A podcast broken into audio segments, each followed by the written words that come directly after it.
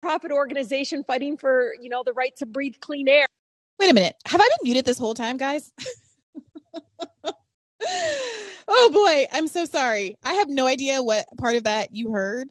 Um, I guess you did hear me playing the clips, but not talking about or contextualizing the clips. So let me just say again that unfortunately, it looks like Sparky didn't realize he needed an iPhone, and it's my fault I didn't check up with him.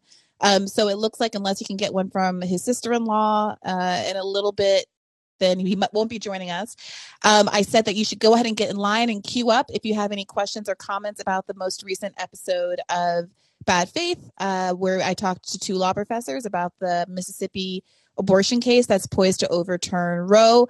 I mentioned that it was interesting to see so much feedback on the Patreon page, at least that indicated that people have much more ambiguous ambiguous feelings about abortion than I might expect from a leftist podcast. And it really speaks to me about how the left should consider um, framing these kinds of issues going forward because an overwhelming support for the legal right to abortion obscures in some ways some hesitation that a lot of folks feel about the choice itself.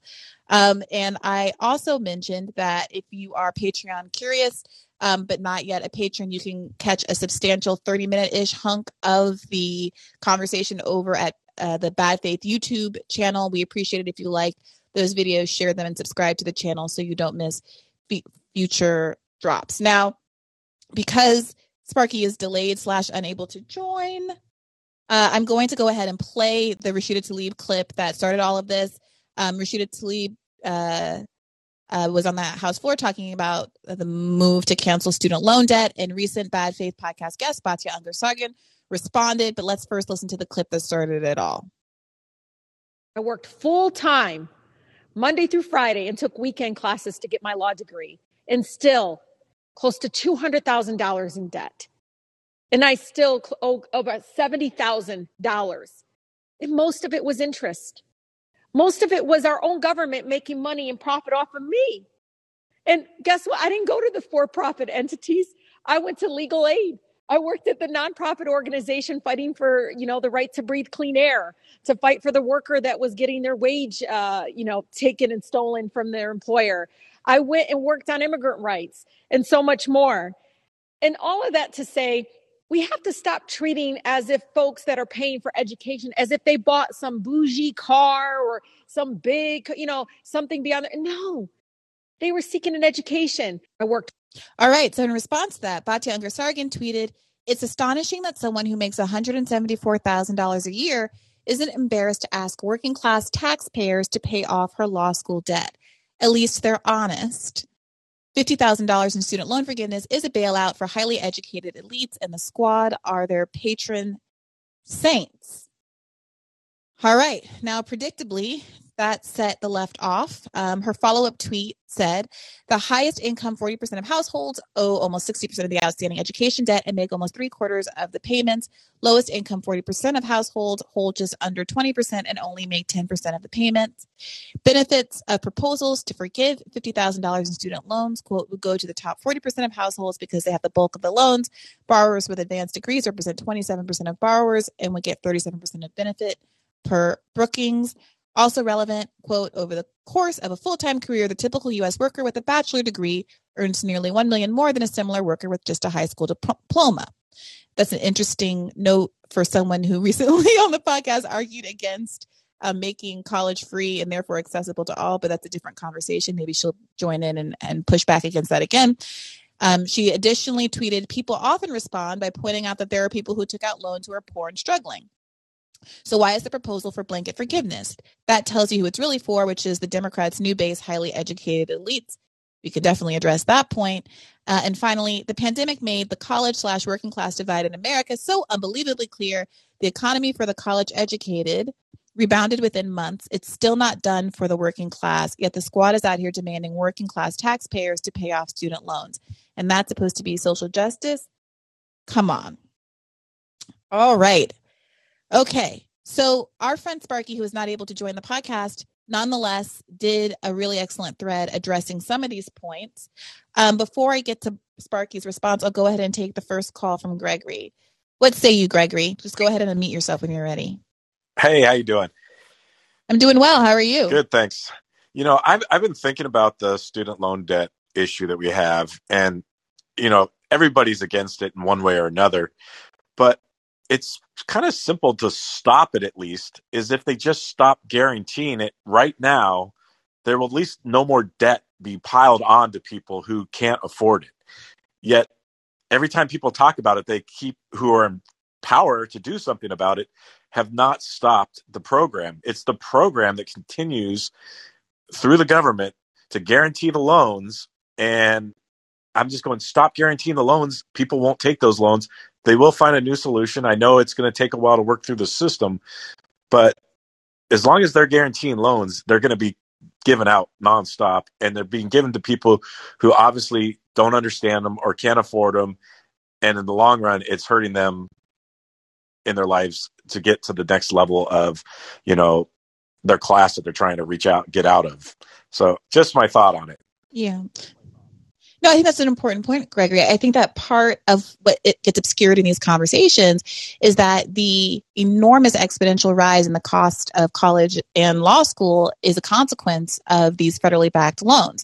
Obviously, we're talking about 18 or 21 year olds uh, for grad school, approximately who don't have a credit history being offered these loans ostensibly because there was an understanding that we live in an economy where getting at least a bachelor's degree was beneficial not just for them and their personal upward mobility but for society as a whole.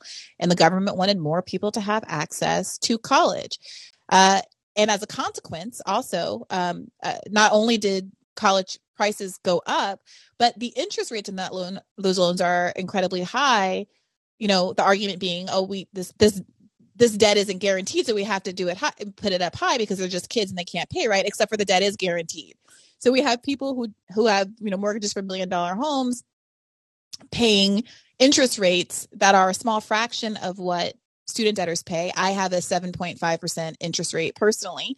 And if I were to buy a home or a car or any other luxury purchase as um, uh, the congresswoman described it, as Rashida Tlaib described it, I would have much less interest to pay back. I, have said this before on the podcast, and I'll say it again. My first year paying back loans, and I'm the least sympathetic case in the world, so you shouldn't think about someone like me. If you think about a lawyer, you should think about a lawyer like Rashida Tlaib, who was working in the public interest sector, not earning a lot of money and directly giving back to her community.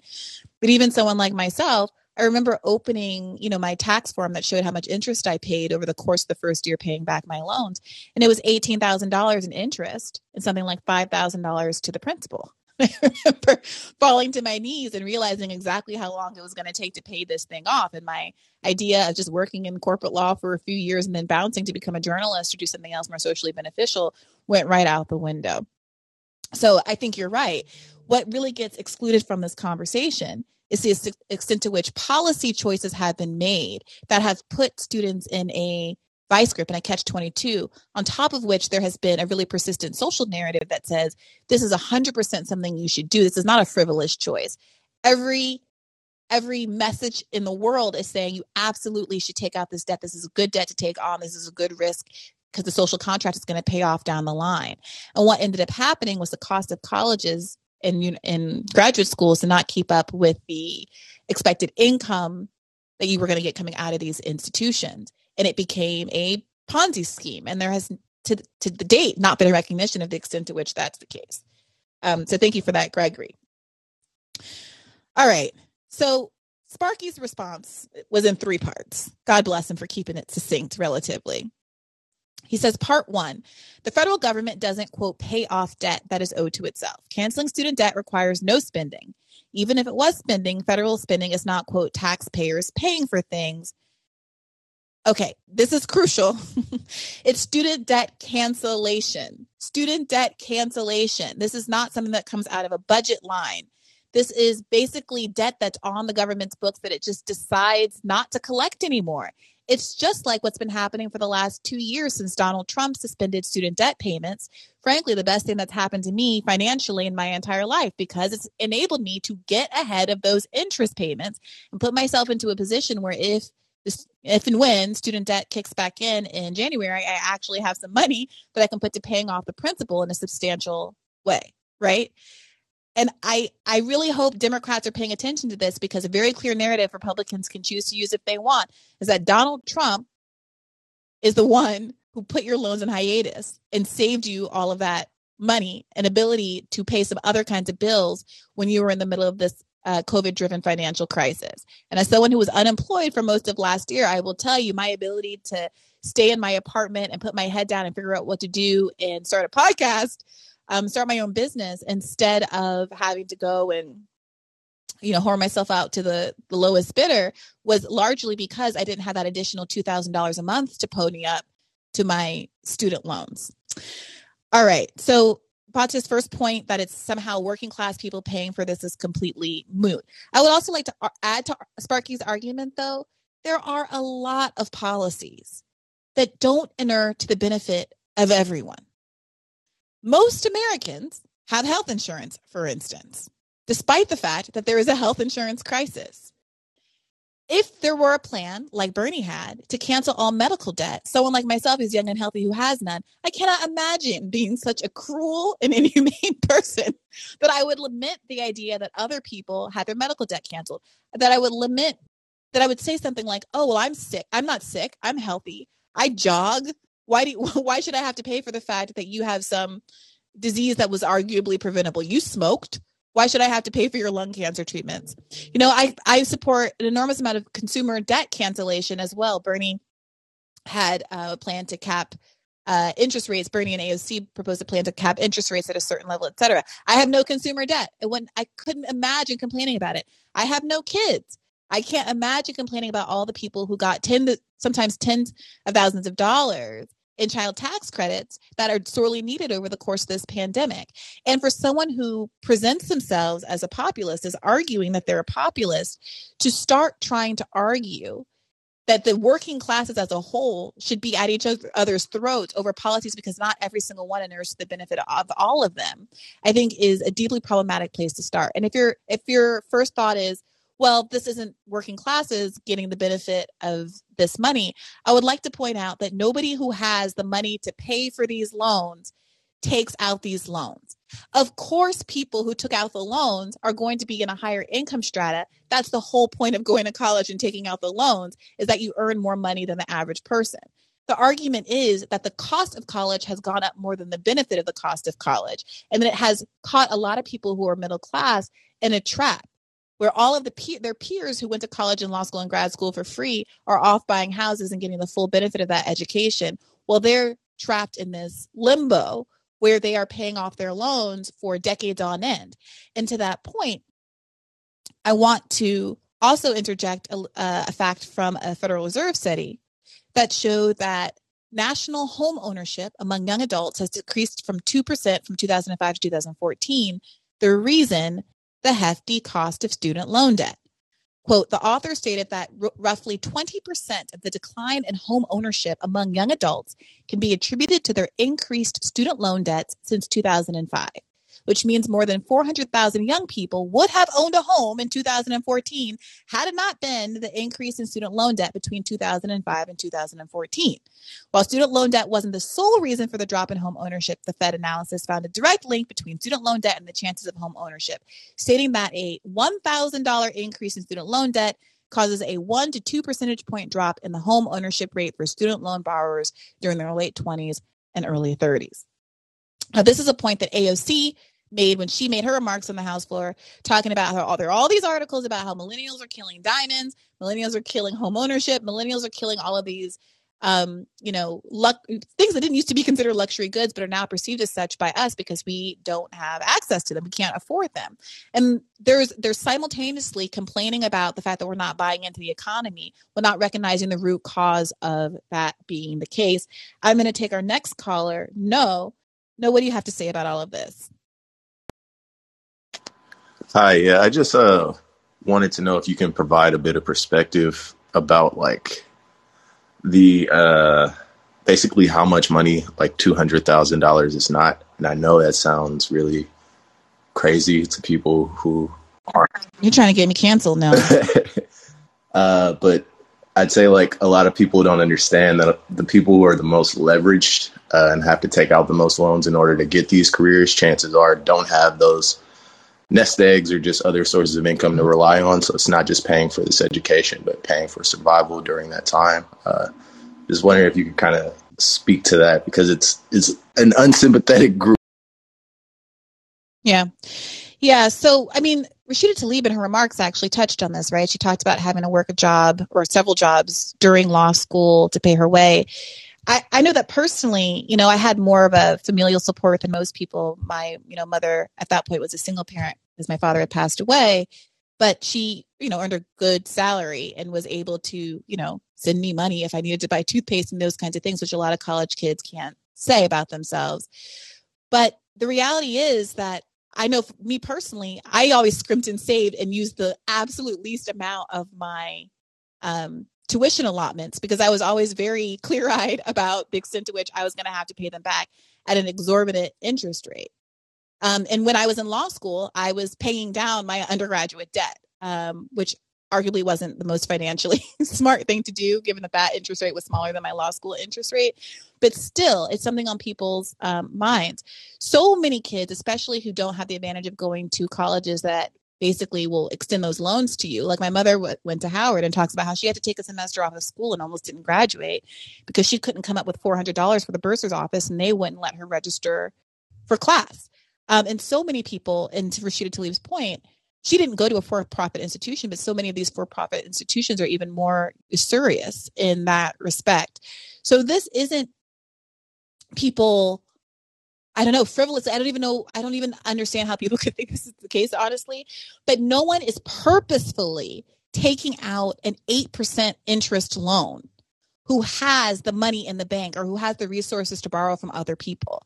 And I had friends and acquaintances in colleges in college who I know just got $80,000 from their parents. You know, and their parents said, "Oh, you have to pay me back this money back over time, but not at an interest rate." Right? That makes a huge difference. And if I checked right now, I'm confident that how many years I, given how many years I am to my payment, that I have paid the $180,000 that I took out. I've paid that. But over the 10 year loan repayment plan that I'm on, I think I end up having to pay $250,000 on the $180,000 that I took out. So again, even if, if people like this were advocating for other kinds of solutions, like, I don't know, caps on interest rates, caps on the total amount that you have to pay back on your loan, a continued extension of this um, loan moratorium for another year or two, um, to the first caller's point, um, changing the um, uh, federally backed loan structure so that there's less incentives for institutions to jack up their prices, making public colleges tuition free. So you can really say that someone who chooses to go and take out loans is making a choice as opposed to just choosing between a number of schools, public and private, all of which cost tens of thousands of dollars a year. You know, then I think a lot of these arguments I would take in in good faith. However, as they're being made currently, not so much. Uh, thank you, no, for that. All right. Uh, next up is Andy. Let's say you, Andy. Hi, Bree. Uh, I really appreciate your show. I've been uh, bad faith. I've been listening since the first episode. Uh, something you touched on earlier, uh, you know, talk, you know, make in reference to uh, setting up like working class people against each other in terms of like policy debates. Uh, for me, I think it's like particularly, I, I really feel that not not in relation to like student debt cancellation, but like um, immigration reform uh, as a DACA recipient. Mm-hmm. Uh, something I see a lot, and it, uh, and especially with uh, your conversation with Batya, something that really bothered me is when she was like, um, you know, oh, you know, protectionism is good, and I mean, I know like a lot of people on the left do agree with that notion. For me, you know, being a DACA recipient, a son of undocumented immigrants, sometimes I feel like there's no, like, there aren't any prominent figures on the left who advocate for us.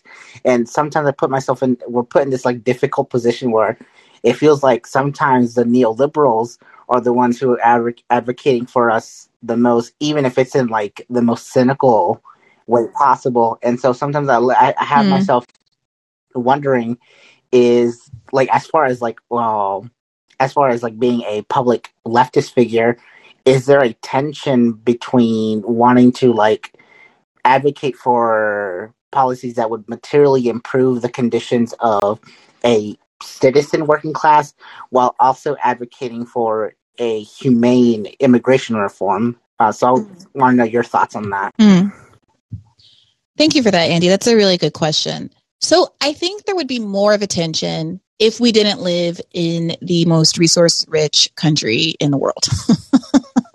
right? Like, I think there would be more of a tension between this idea of uh, America first, um, a country's obligation first and foremost to its citizens, and its global obligations, whether we're talking about immigration, uh, DACA recipients, uh, climate change, any anything that has a um, global impact, which is most things these days.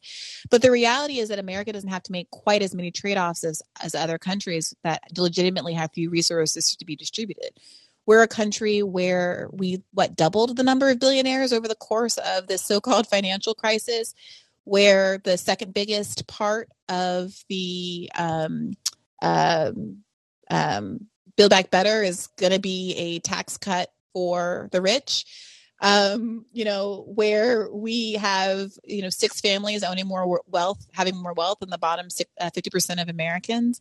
And the idea that, you know, I, I think that it is true that the left should acknowledge the marginal reality and significant perception among working class people that immigration hurts them because I think denying it makes you seem less credible and sort of delusional. I think the effect is overstated, especially by people with, you know, bad faith interest in stoking anti-immigrant sentiment.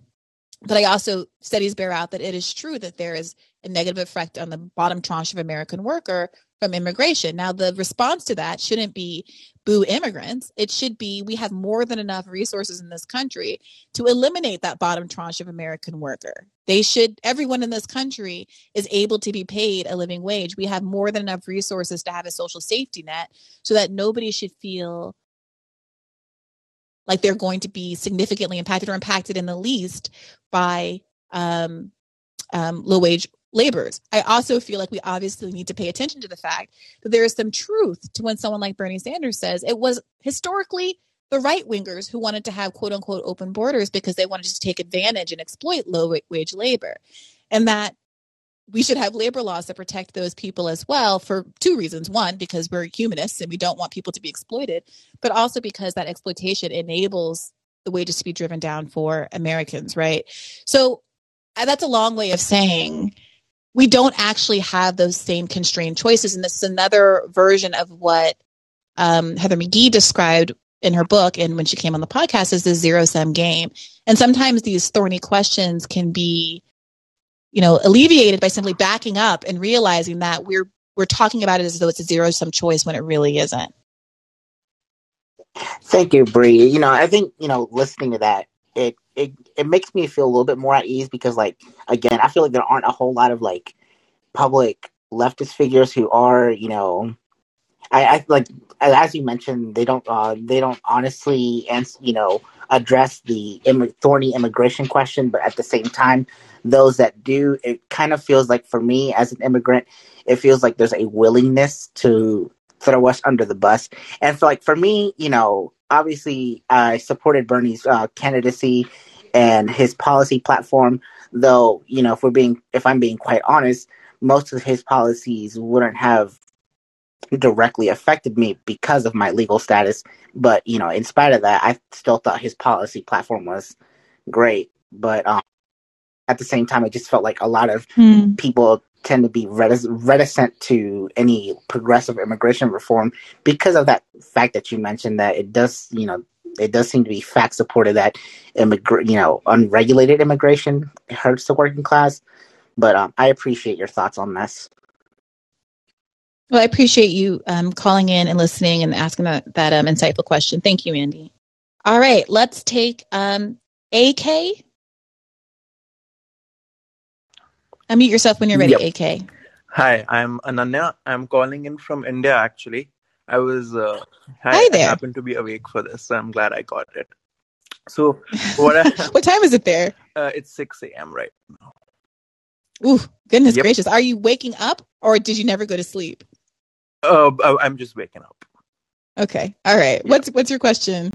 So, I mean, I, it's a bit of a sort of a tangential thought, on uh, because it's about sort of you know immigrant students who i mean i think mostly don't even have access to like proper fed- federal loans but um, you know, most everyone mm-hmm. like i know um, from india who went and studied abroad which inevitably, inevitably tends to be sort of the more privileged classes of course um, either end up taking some mm-hmm. kind of sort of crushing loans from i mean either indian authorities or from the colleges themselves or from sort of the private predatory sort of cottage industries around these colleges but more often than not because they are from privileged families it's you know their parents' sort of life savings kind of on the line um, that they you know spend to get this education and mm. what that sort of inevitably, inevitably leads to and this is also picking up on what you said earlier about how the cost of this education seems to be outpacing the value of it is that it leads to this calculus where the only way mm-hmm. this value is being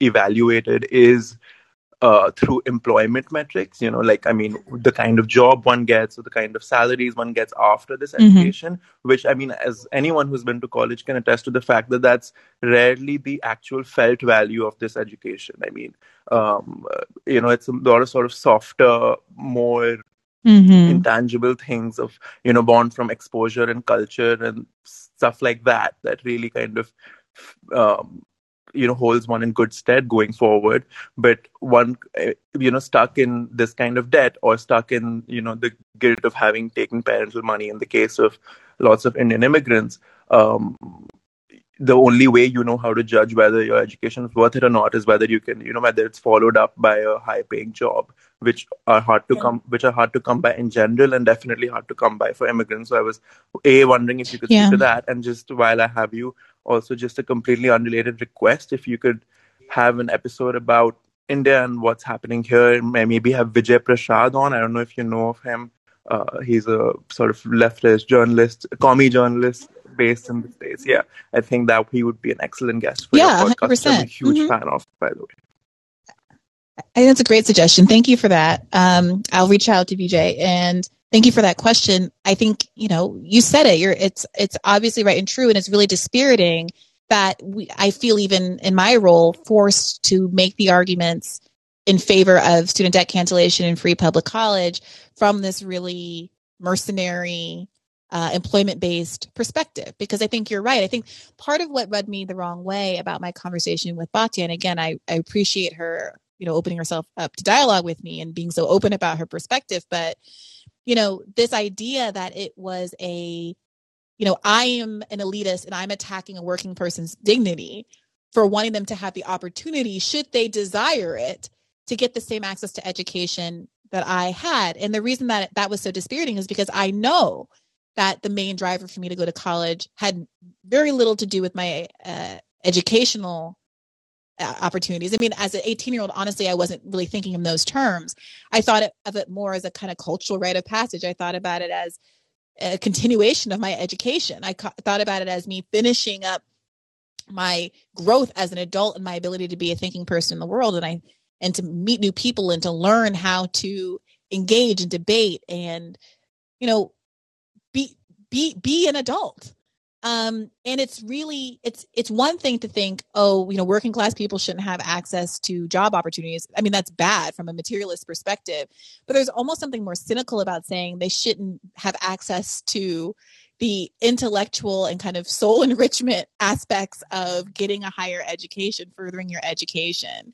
And knowing how how often historically people who have thought to have control over populations have intentionally prevented them from getting education. When I think of my own ancestors in this country, for whom it was illegal to read, and then to be having a conversation about, I mean, they were employable, they were slaves. you know what I mean? Like it wasn't about employment, it was about keeping them captive and to not see that there is an, a, a way that whole tranches of our society are also not don't have access to all of the things that we all understand historically in education make us more free is almost the more cynical and upsetting part of the anti free public college argument from my perspective. Um, it is a difficult rhetorical question, also from someone in my position. You know, how much do I actually want to go ahead and make that argument that we're just talking about? Because I know that that is not only going to fall on deaf ears, it is also going to empower the folks who will say college is just for, you know, young kids to hook up and learn about gay things and, you know, communism. you know, and I don't want to, you know, give that argument any quarter even though I think that rhetorically it's very powerful. I think one way to start to get at it is to say things, you know, point out that people like Joe Biden obviously shelled out for their kids to go to Penn you know they obviously sh- sh- had a certain idea for what their kids deserved and they're obvi- they're now saying that other people's kids shouldn't have those same kinds of opportunities that only rich kids should be able to go to college. I mean that is explicitly what's being said here. Unless you have $40000 a year to pony up you should not have to go to college. And let's not pretend that public colleges are that much better. If you don't have $15 $17000 a year to pony up which is half a minimum wage salary right? If, if your parents are minimum wage workers, they're paying a quarter of their collective income for you to go to college. And it's going to be more than that, right? Because they're probably taking out loans and paying interest on that. And that if you don't have that, you don't deserve to go to college. And you don't seem you don't deserve to get the same educational uh, opportunities as Joe Biden's kids. To me, that is an unbearably craven perspective to have in the world, and it is a real, I think, slight on the left that they haven't been able that we haven't been able to advance that kind of a framing. I don't know how you spin that.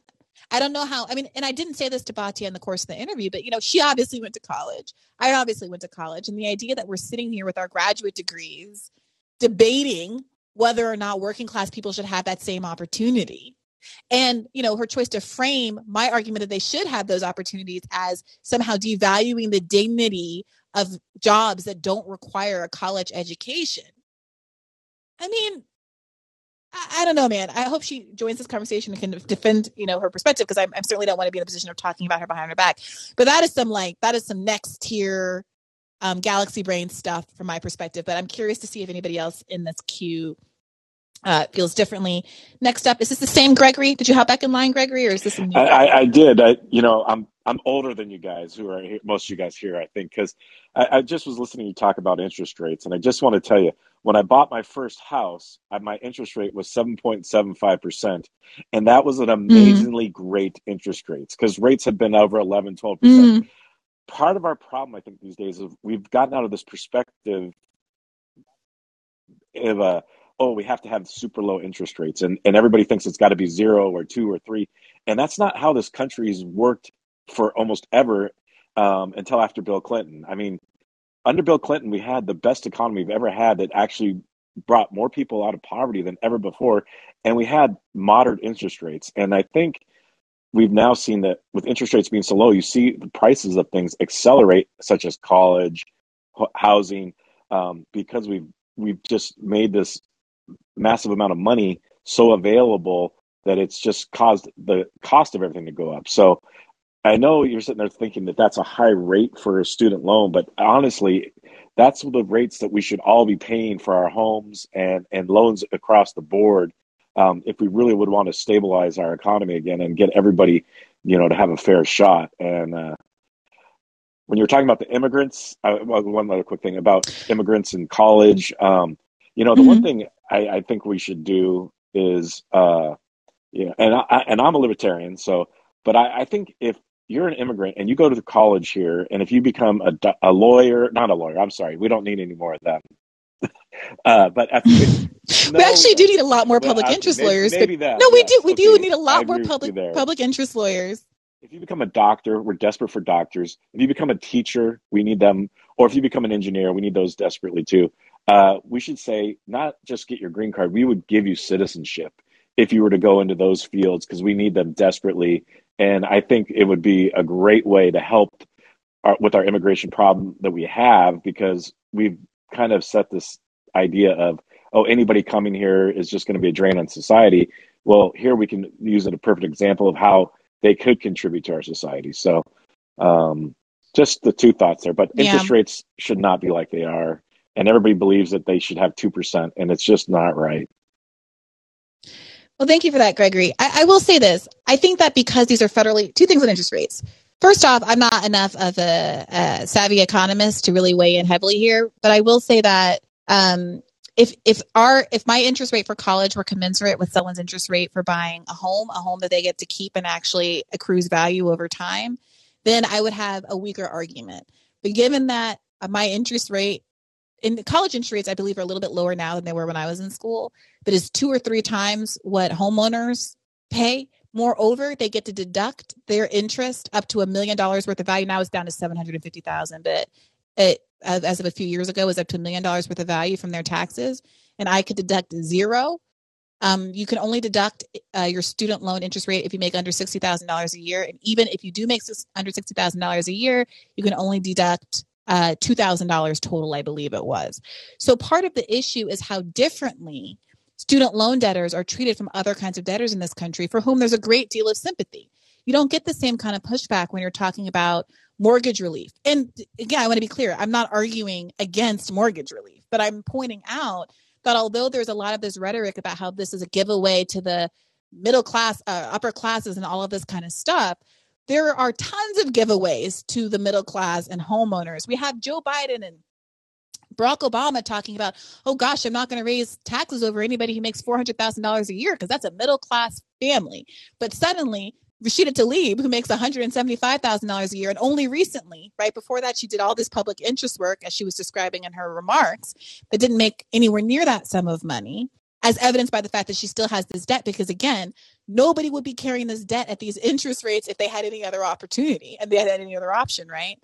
Um, that is described as somehow uh, an assault on the working classes or making the working classes paying for the rich. And it's interesting it's notable how suddenly $400000 goes from being uh, every man when we're talking about a SALT cap or some other tax cut for the rich that's a worker in the eyes of these corporatists.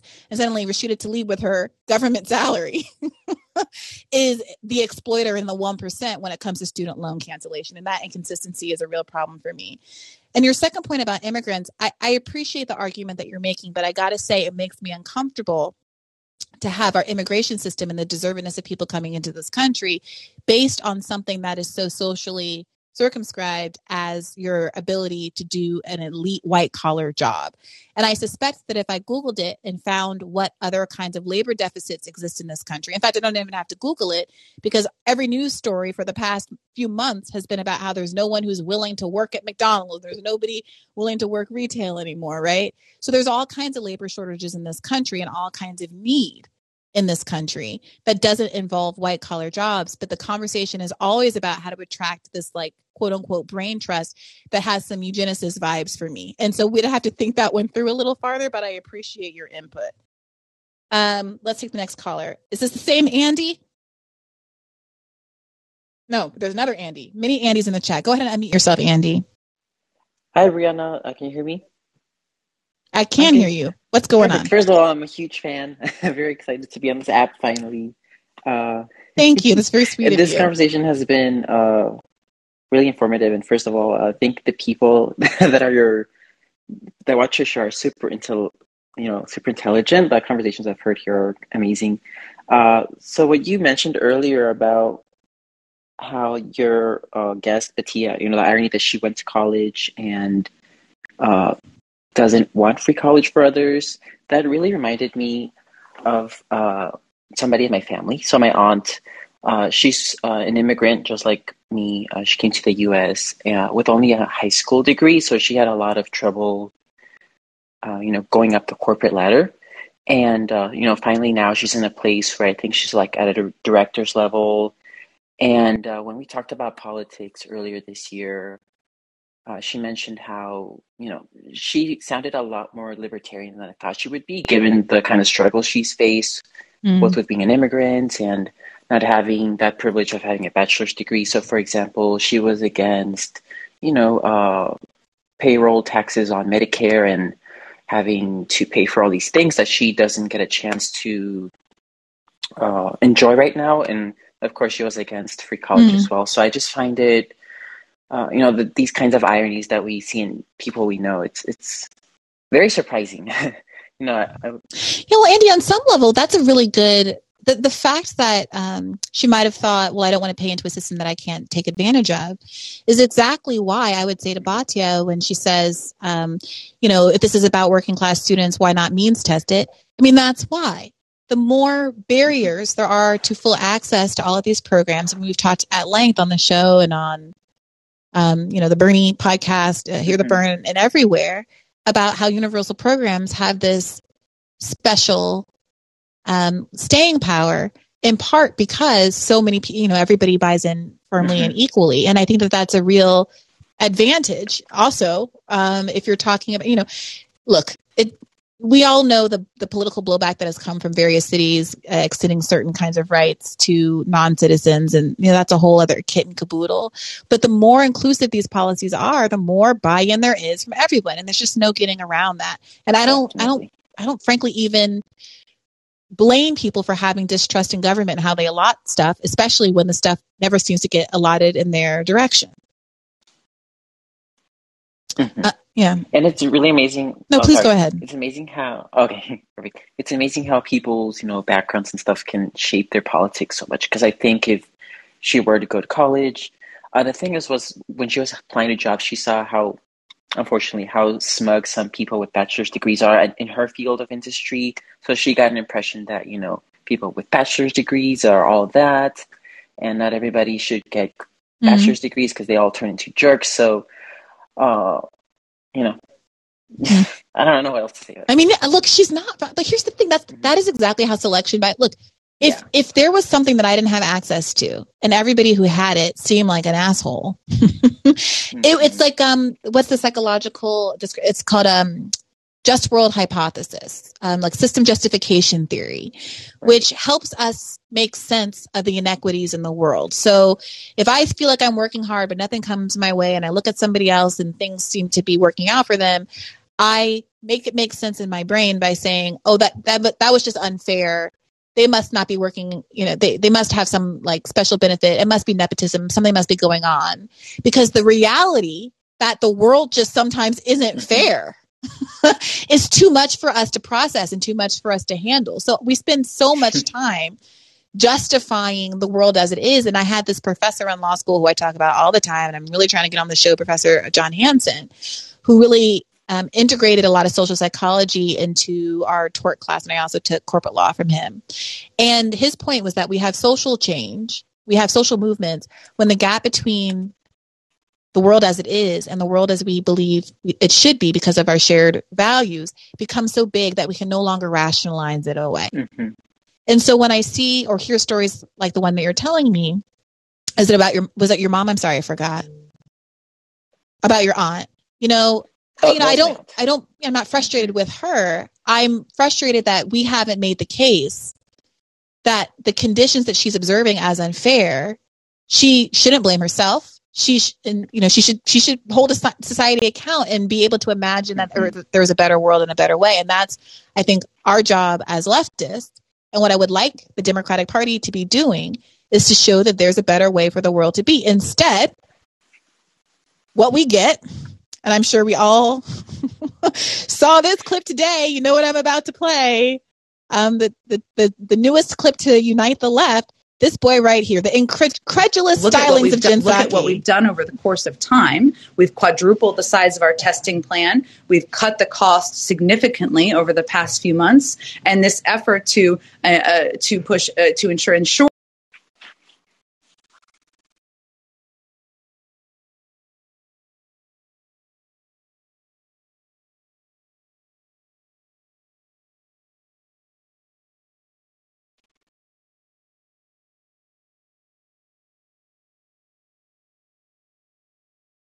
Bree, we can't hear you if you're still playing that audio.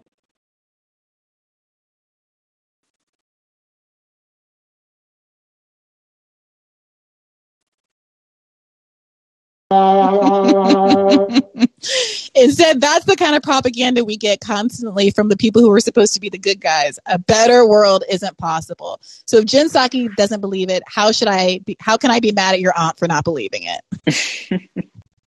Right, right. And I, I focused a lot on, uh, you know, explaining what you did about the benefits of those universal programs, like how we all pay, you know, for all the roads that we drive in, and all these things, and how you know if more things were universal like that, you know, that society would be a lot more just. So I've definitely mm-hmm. tried to focus on that rather than you know do any kind of personal attacks on her because it's just the way she was brought up, and there's better ways, more productive yeah. ways to you know try to yeah. change that.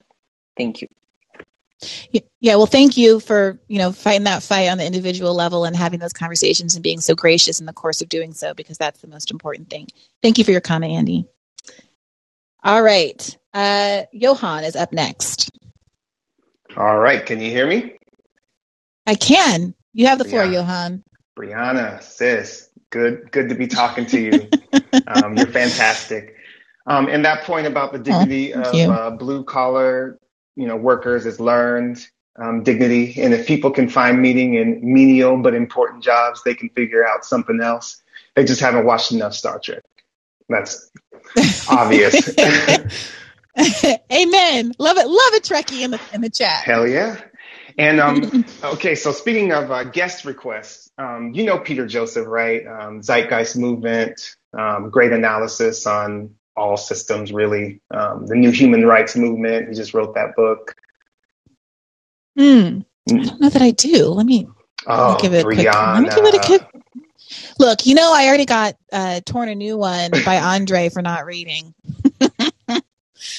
it's all good. I mean, we can't get to everything, and I and I do have a question. I, I do. I, I, just had to throw that in there because okay, I, am following him. I'm following him right now yeah, you two would have a really, really great conversation. So, um, but my question is, is it even scalable or realistic because of rapidly changing market forces to pretend that like college grads will even be able to find careers that can reasonably guarantee that their loans will be repaid? I mean, and do you feel like Ooh. there is a lot of mystery around gathering and considering that, you know, relevant kind of information that can answer that question? Because I do. Mm. So I don't know what's being done in terms of research on that score. I'm sure somebody's on the case. But my intuitive sense right now is when I was 18, from my subjectively, you know, middle class perspective of a child of two uh, college graduates, it did not occur to me that I had the option to not go to college because it was drilled into my head that if I didn't go to college, I wasn't going to be able to get a job and participate in the economy. Like that was the narrative, mm-hmm. right? Like draconian, that was a narrative. and today, you know, back then, even when I graduated college, I took a year off between college and law school, and I was so panicky that the inertia of life would keep me from grad school. I really thought that if I didn't get a grad degree, I would be destitute out on the street. Nobody would hire me. I couldn't complete, compete in the marketplace. I truly believe this to be the case. And it wasn't entirely mm-hmm. irrational. Like it was very competitive. And, and we see that now we're in a world where you have to have like three master's degrees to be a teacher earning $50,000 a year. Like this is the world we do live in. Uh. So what I think is inevitable that we're going to have this backlash. You know what happened to me today? Today I came up from the gym. I, I went to get a package from the front desk at my building. And the, the girl behind the counter mm-hmm. goes, Hey, I think you're my cousin. And I'm like, no, I don't have any cousins your age. And she pulls out her mask. And if, if, if it wasn't my GD cousin, like not my cousin cousin, but she's she her mom and my mom were like college roommates, and I call her mom my aunt. So I was like, girl, what are you doing here? And, and you know, she's wonderful, and we're gonna get lunch next week and like catch up properly. But I was like, this, this is what it is. She's a college grad, middle class girl, and I don't know what's going. I don't. I don't mean to say this, you know, in, in, in a dispiriting way or anything, but like we're all like so many people are working the kind of jobs that we didn't used to think we needed a college degree for, right? Mm-hmm. And I'm not trying to put poor girl up putting all the business out in the front street, but you get my point, right? Like through nobody's personal failure, mm-hmm. through no you know lack of grit or hard work or willingness to take out loans there just isn't the same kind of guarantee from going to college that there used to be. So if I had a child right now and they were, if they, and they said to me, not only do I want to take a gap year, maybe I don't want to go, I'd be like, cool, cool. I mean, look, I, I can't make a credible argument for why they right. should go. Or at least why they shouldn't should go if they're not going to go to such an elite tier institution that there are certain kinds of protections, right? But even that isn't everything. I mean, I just had lunch also with a friend today from law school who just got let go of her firm because the legal market isn't exactly what it is. And again, play the smallest violin in the world for, you know, a mm-hmm. terminated Harvard Law School graduate. She'll land on her feet. It'll be fine. But, you know, it's just the world that my stepfather, who's about to retire with a pension and working at the same company for like 30 years, was in is just uh-huh. not the world that we're in anymore. And I think we're we have uh-huh. to see a uh-huh. devaluation of the value of college degrees, but it's not going to be for everyone.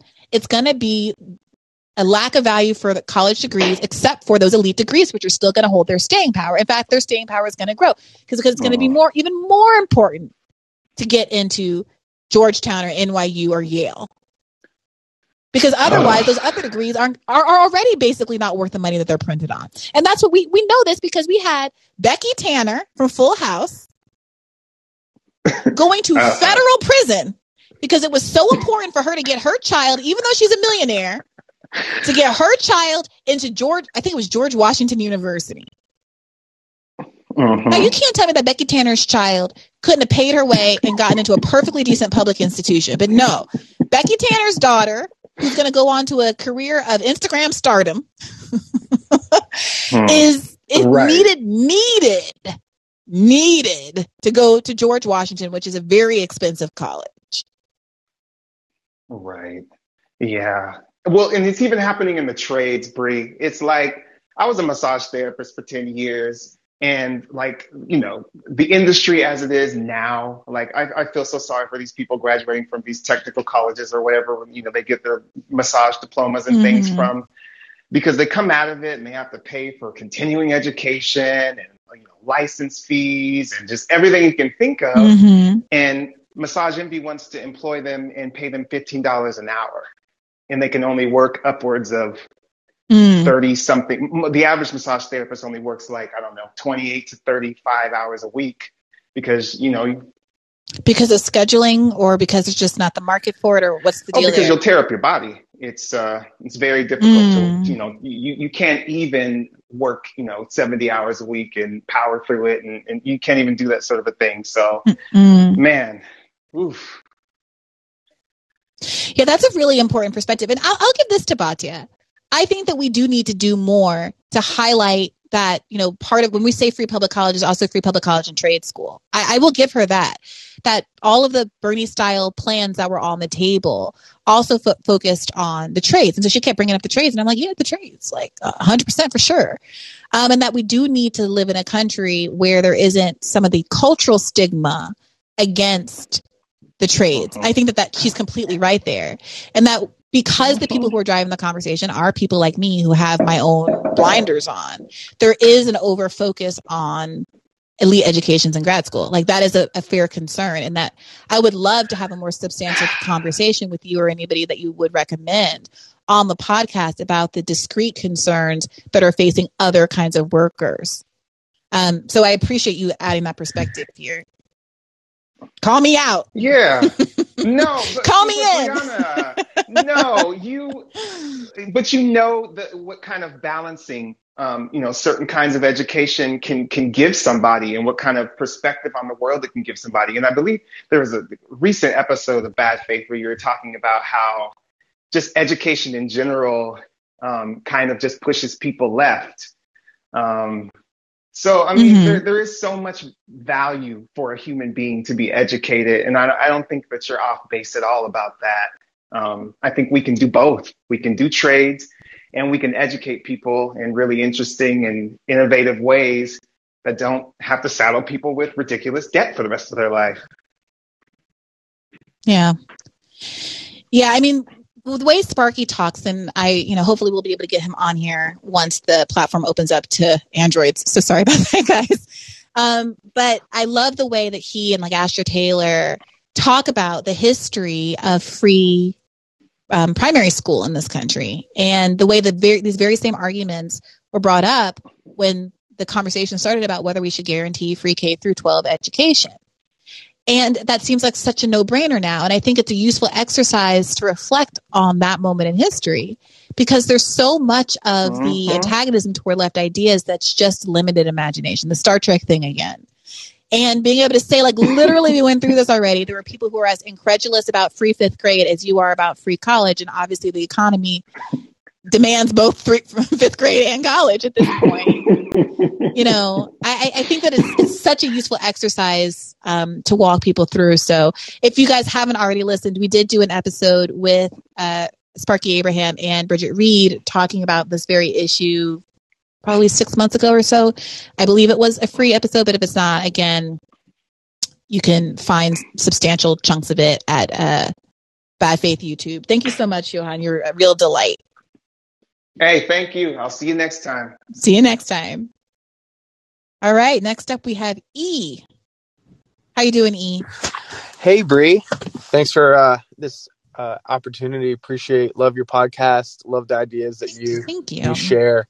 Um, I had a quick question about um, if there's any role that the states can have in either canceling debt or um, at least pausing any kind of interest rates or even decreasing and making it free um, for at least the public colleges. Um, and I'm asking this because I was recently looking mm. at the just for fun. I don't know why, but I was just looking at the uh, financial um, budget for the state of Virginia, um, and I and I was looking for something else, and I noticed like, oh yeah, I totally forgot that like University of Virginia, Virginia Tech, George Mason, they're all line items in the budget, and I'm like, of course, yeah, like they it's about those are public institutions. Mm-hmm. Um, so I just wanted to uh, throw that question out um, as we wait for hopefully in the future uh, federally um, cancellation of debt. If there's something that states can do in the meantime, um, so yeah.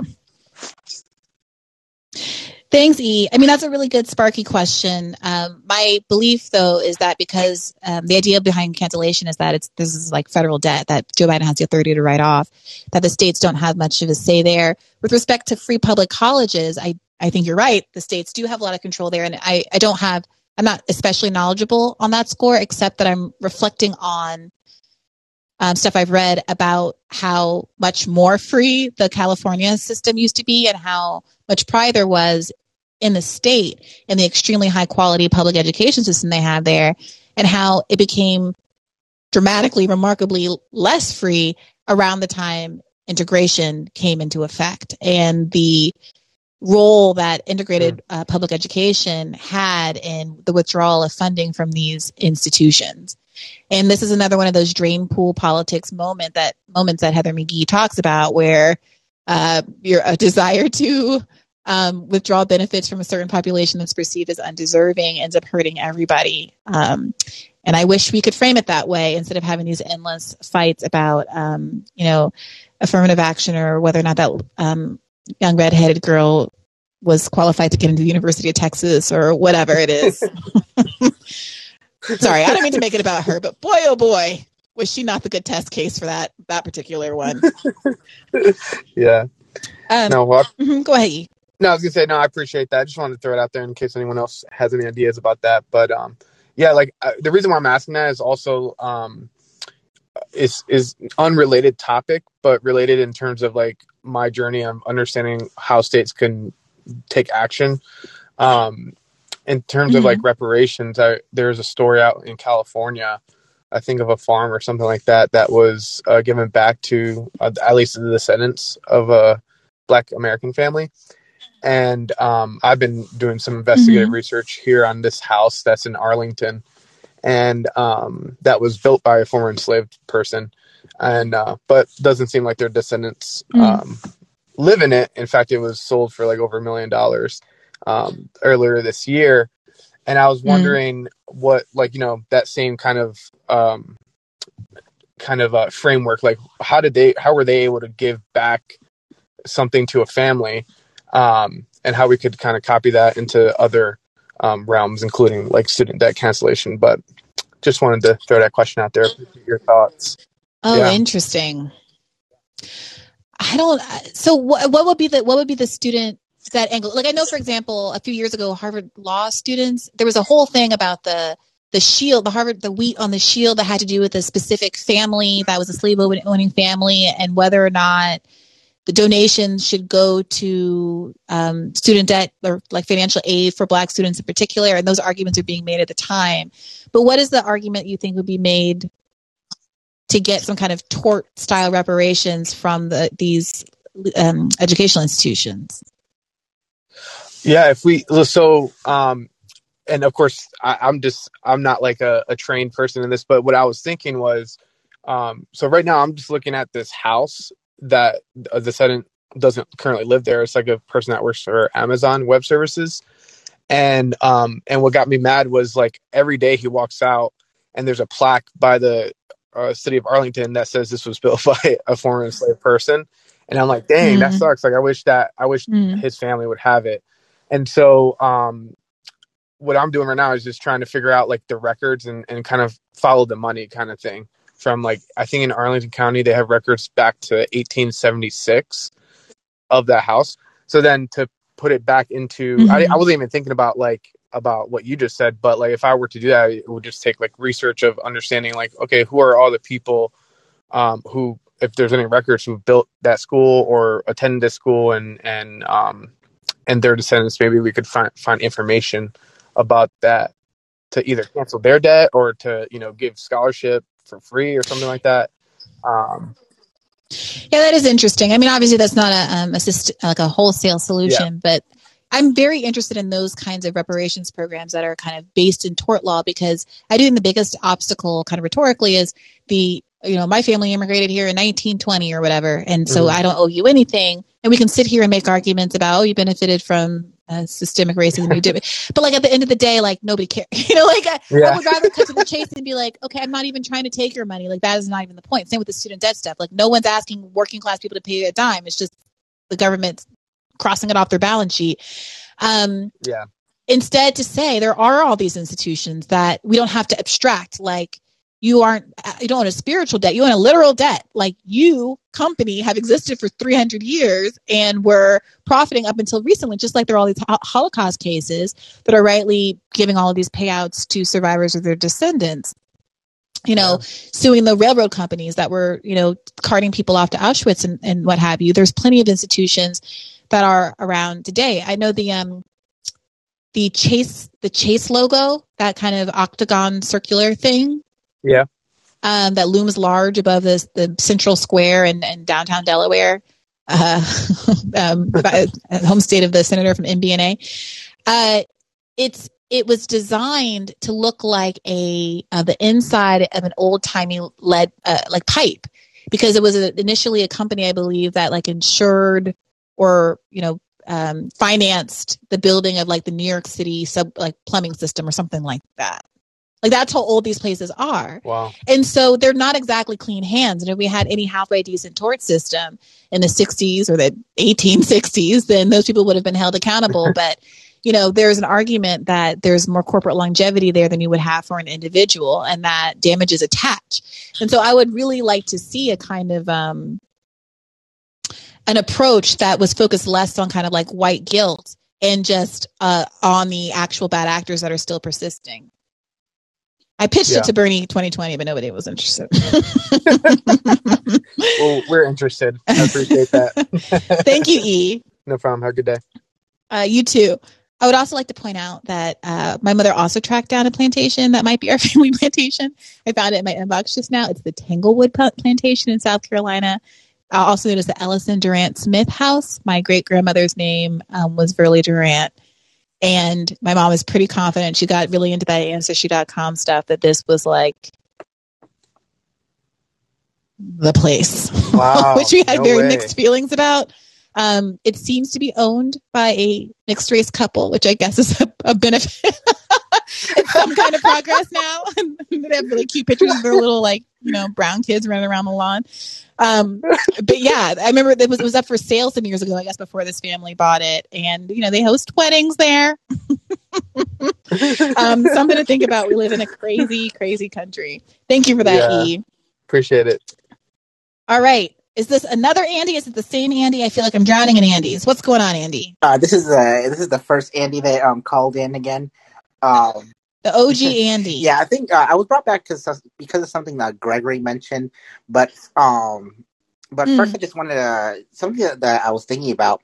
I think it's uh, I don't know if it's like exclusive to American culture, but I feel like there's uh, I think mm-hmm. one of the biggest undercurrents that's like such an issue is that we have all like a a very much a like a fuck you I got mine kind of mentality, and whether it's like student debt relief mm-hmm. or even in immigration, uh, like an anecdote, anecdote from my mother, who you know she's undocumented as I, as am I and now not not all undocumented mm-hmm. immigrants like their situations aren't all the same in the case of my mother she's um she had an overstayed visa so like she entered the country legally but you know she overstayed and that's what got, got her her um her current status and we have these conversations my mother and i uh like especially like with like the caravans and the central american um immigrant crisis at the border and you know, my mom, you know, with her experience, you would think that she would be sympathetic to the plight,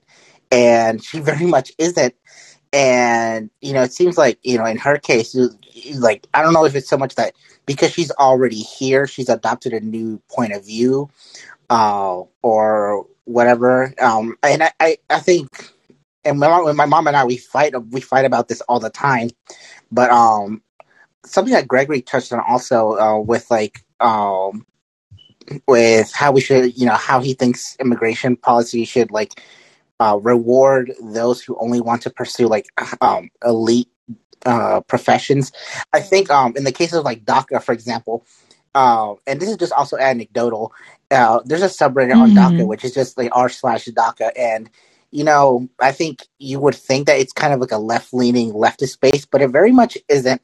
And I think it's also kind of like a consequence of like what the program selects for because part of the re- requirements is like you have to be either currently employed or more importantly uh, currently you know in school or pursuing school and i think it also like it selects for a specific kind of individual who starts to you know mm-hmm. who aspires to you know for that upward mobility and what you see in the subreddit a lot is a lot of people who are you know either in like medical school or law school um, not in my case. I just uh, I took a year off, but um, a gap year. But I'm you know going mm-hmm. to pursue my bachelor's now.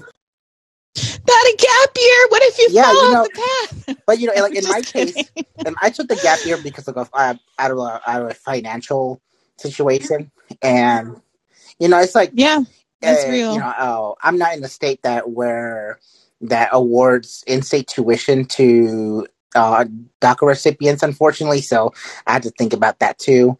But um, yeah, it's just I think it's mm. I think part of the reason why doc, um, you know DACA recipients perhaps aren't the um, I I think I, I'm losing my train of thought here, but no, no, no. You're saying that because the, the program selects for a somewhat more kind of upwardly mobile cohort because it require it requires you to be college educated or be in college that the people are more likely to have a you know pull up the ladder behind me mentality um, that is hostile to right. other kinds of immigrants or people who are on a different kind of path.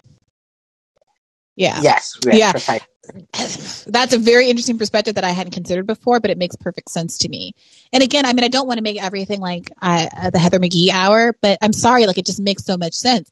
So much of this is a divide and conquer game. So much of this isn't, I don't think, you know, the narrative has been uh, you know, white people are racist and evil. like, and that's why they oppose all these programs. And that that is it's too simplistic because anybody can be provoked to being kind of um, unsympathetic and draconian when dealing with a group other than themselves if they feel like they need to preserve their own status. And of course, if you have more status in the country, you're gonna have those sentiments more, and that might be concentrated among people who are white or male or more affluent or all three categories at once. But the idea, like that's it's always I've always bristled at this idea that like black, you know, people can't be prejudiced or bigoted if they are, other from other groups or other places or have bad politics and support Trump or whatever it is, because everybody has something that they're willing to lose. If you have even a fragment of a thing that you think you can lose, you can turn around and be very hostile and very evil and a real jerk in a second. And so it's not about people being bad people and all these conversations about individuals and whether they're good or bad or their moral merit are completely beyond, beyond the point. What you want to do strategically is put people in the best situation to be kind. Which is to remove whatever threat, real or perceived, there is from them and make them feel like that has some surety and guarantees in their life. And that means a social safety net.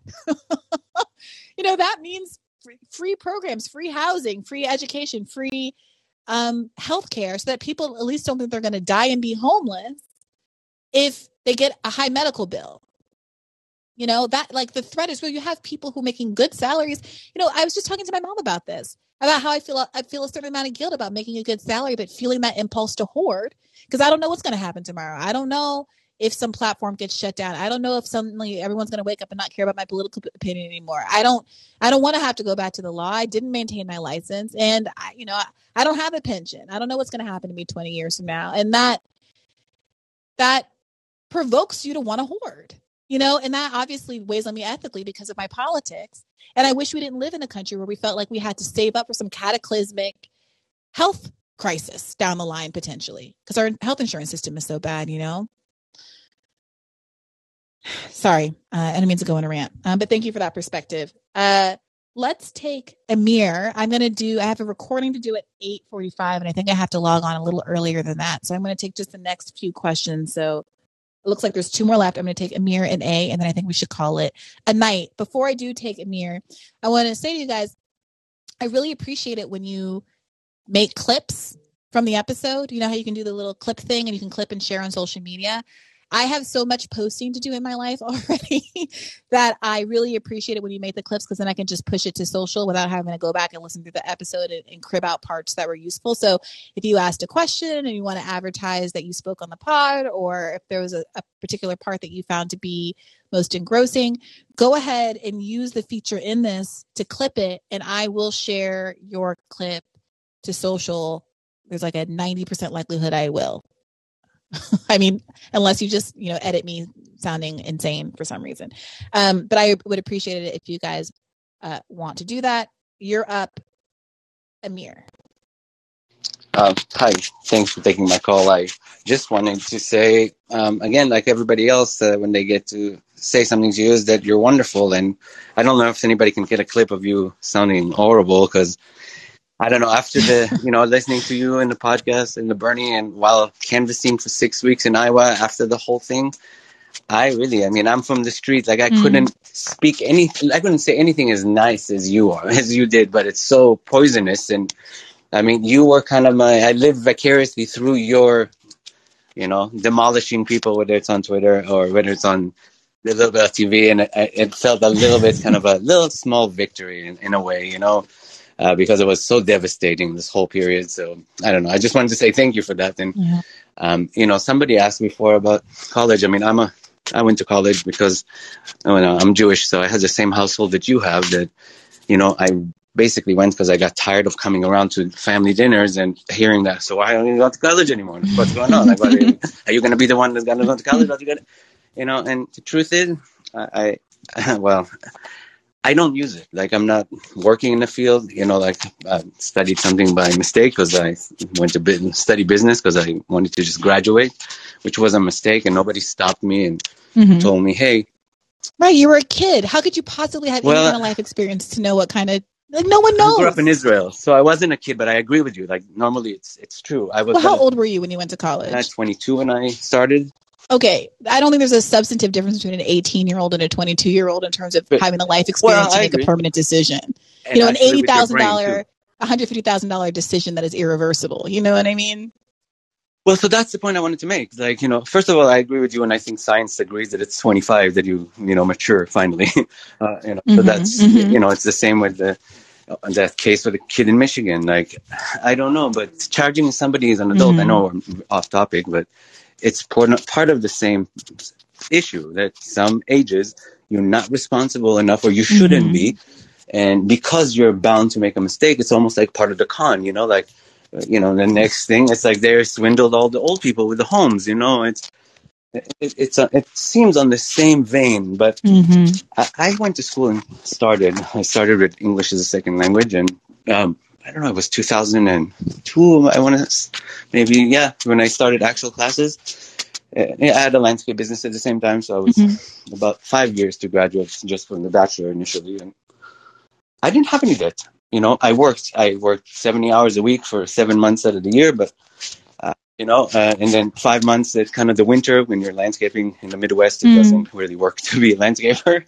Uh, but it gave me enough time to catch up on my classes or start the semester well or whatever. Mhm. But the point is, I don't think you can afford it today. Nobody can do it, even with a job. You know, like uh, it's not like I, I was uniquely making. I wasn't making a lot of money in the Mm. beginning. Uh, you know, the equivalent of ten to twelve bucks an hour. Um, but the tuition was affordable. Like Mhm. first of all, tuition was affordable, and I, as a foreign student, you know, like I, I was, I came from Israel. I wasn't. I didn't even have my green card yet. Like because it was the Midwest, nobody looked for my passport. Maybe it's possible. Nonetheless, I was getting grants. I had fifteen thousand dollars a year, and like not Pell grants. Pell grants was the one for the taxes. The other one, whatever.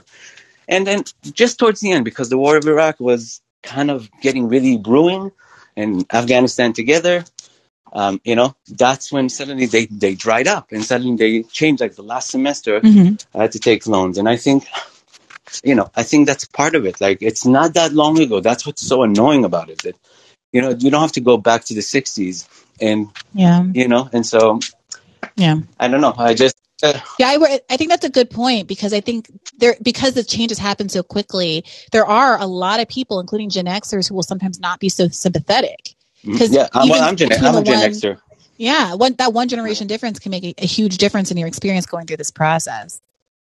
Right, and I agree, but I, you know, like the fact that somebody looks, if you're like looking in the pocket of somebody else, that just because whatever, it's just annoying. Like you know, like you're gonna get something where somewhere that you will need, you know, need society's help, or you know, or want it, or you know, or if we lived in a place that is better for everybody, then you'll benefit from it somehow. Like you know, eyeing somebody's pocket or whatever. I don't know the right term uh, phrase in English, but uh, like kind of being stingy Yeah. on the expense of somebody else, but it's not from your own pocket.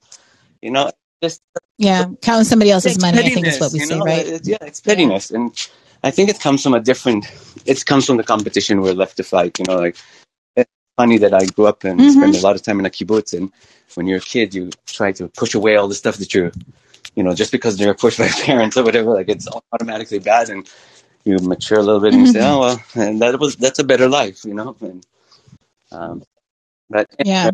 Well, I've said it on the show, and I think we should we should have a, someone come in and really talk about what it would look like because I know people might feel a little some kind of way about it. But I love the idea of some kind of communal experience. You know, especially if college is going the way of the dinosaur.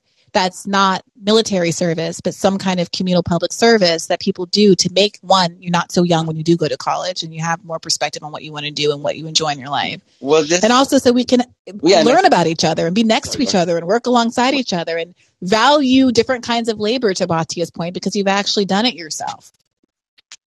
Yes, and the kibbutz is not organized about around the military, and I think it's a common, you know, Mhm, like mhm. misconception. It's that's everybody in Israel goes to military. No, I just meant because I usually talk about like Oh. I use conscription as a as a the analogy, and people go, "What are you asking for, Oh, oh. Briahna?"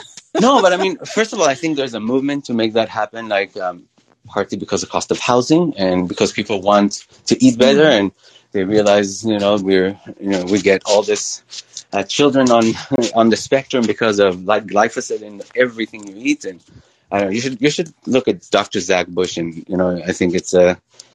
he- yeah, look at look him up, and Dr. I'm Zach sure it will, be, it will come on your show. It's just like it's uh, important information, and it's really in the vein of like a real change from like within, and he's kind of in the high tech where usually the Silicon Valley are pretend to be our friends. It's not really, you know, they're kind of like Elizabeth Warren friends, you know. So, Mhm. and so like, but he's kind of like really intern, like he really embodied. Sorry. Thank you. That's a, you know, like uh, with friends like that, we don't need enemies. Uh, sorry, I got this. They sent me this soundboard. I have to use it, guys. I'm sorry. Like it's too much. Well, yeah, like no, that's fine. That's a little bit like uh, Cramer from CNBC, but that's okay. well, I want to respond to your other point here because I, I will say that you said you don't have to go back to the 60s, and you're right. But I, I had this experience where I had a boss. I won't say who it is because you're not supposed to talk about what happens.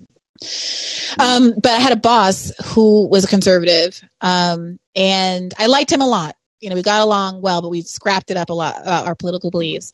And he was very anti um, any kind of student debt. We weren't even talking about cancellation back then. This was like 2011, 12, but any kind of student debt relief or any sympathy for people with student loans. And this was in a legal context. And he, you know, was a lawyer. And he mm-hmm. said, Well, I worked a summer and paid for my semester of law school. I could work for a summer and pay. I said, uh, He said, I worked at a gas station and paid for a year of law school. I said, Sir, where do you su- suggest I work for a summer that can pay $60,000? What what two month job is going to pay me sixty thousand dollars? Where, please, pray tell, can I earn thirty thousand dollars a month so I can go back to school and pay off my tuition? Like more than that because taxes. And he like he just would not accept the argument that we like no one is talking about the fact that college costs more today, exorbitantly more. I have a stat here.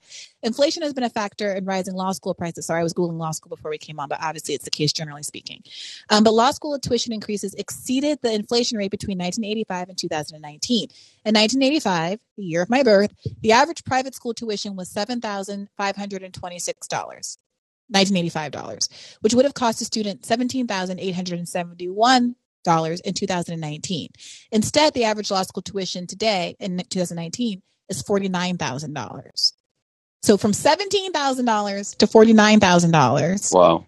I think over the course of $55 a credit hours a credit hour in the beginning and it was about 100 when I was done and you know like it took me 5 years to, to do my bachelor's degree but it was a hundred a credit hour. I want to say like that. That makes sense. Yeah, that's twelve hundred. Yeah, it was cheap. I mean, I went to school in the University of Nebraska, you know, but um, you know, it's still mm. a you know, it's a it's a regular state university. It's a, actually the business school is relatively okay, you know, considered. Uh, you know, like not, it's not a. It's, I don't know, mm-hmm, but mm-hmm.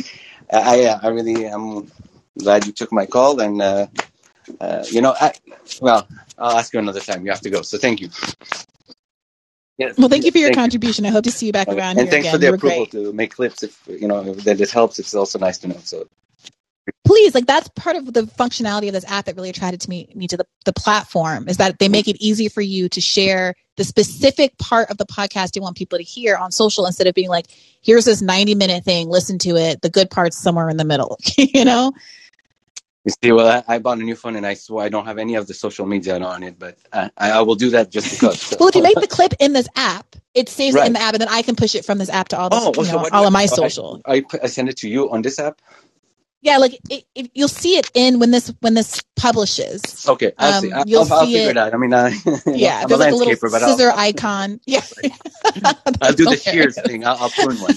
yes, okay. please prune a clip for me, Amir. Thank Thanks. you. You're a delight. I appreciate it. All right, A, you are our final caller for the evening. Oh, that's nice.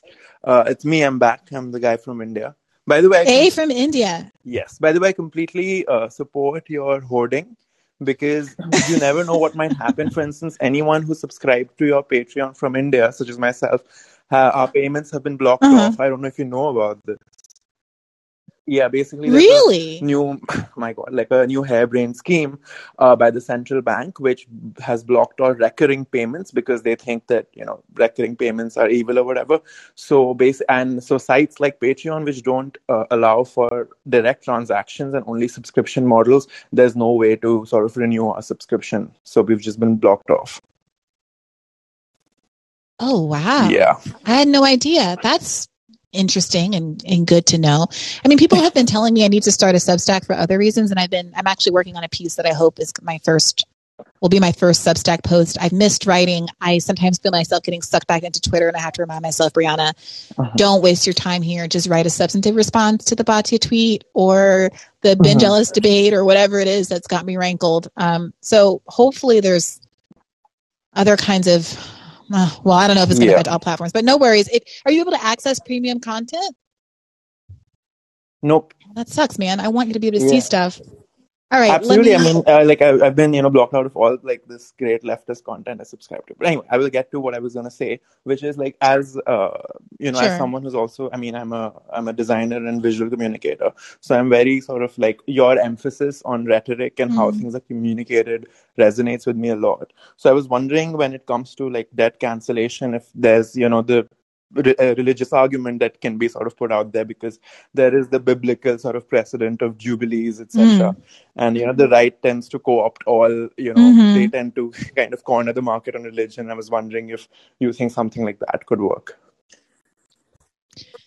I think it's possible. I think folks have to be very careful because I don't know. Sometimes the, the liberals don't stick the land in so great, and there is the chance that it could come off as really cynical. It's like, oh, now you want to start talking about religion? Y'all got y'all haven't cared about religion forever, which of course isn't true. But I could see, I could see the argument that's like, oh, you're just trying to weaponize religion to get this elite boon, you know, this elite cancellation when you didn't care about religious rights when we're talking about abortion or whatever other issue. Um, I do think, though, I would feel more confident about it in combination with other kinds of debt cancellation. And I do think it's true mm. that we should try to avoid having a conversation about student debt uh, alone without talking about medical debt cancellation and other kinds of debt jubilees. Because um, we are vulnerable to the argument that it, it is elite, and we can make the argument that it's not but I think it cuts through the um, the gray noise, the white noise better to just make people have to argue against student debt cancellation yeah. and medical debt cancellation, especially since medical debt cancellation is so small. like it's such a small amount of money that would do so much for people. You know, the the SALT tax is what two hundred and seventy five billion dollars cost before the pandemic, and I'm sure it's bigger now, but before the pandemic, to cancel all medical debt, all outstanding medical debt in the United States of America was only going to cost $81 billion. Wow. You know, and like the Democrats just won't yeah. do it. Like, just do it. It's a pandemic. Can you imagine? The, it's like free press. Just do it. And talking about like yeah. those those programs in tandem, you know, makes it a lot easier to withstand the arguments and makes it a lot a lot harder to for them to di- drive us apart and to pretend that we aren't concerned with working class concerns, in addition to, again, highlighting the trade school aspect of this as well. Yeah.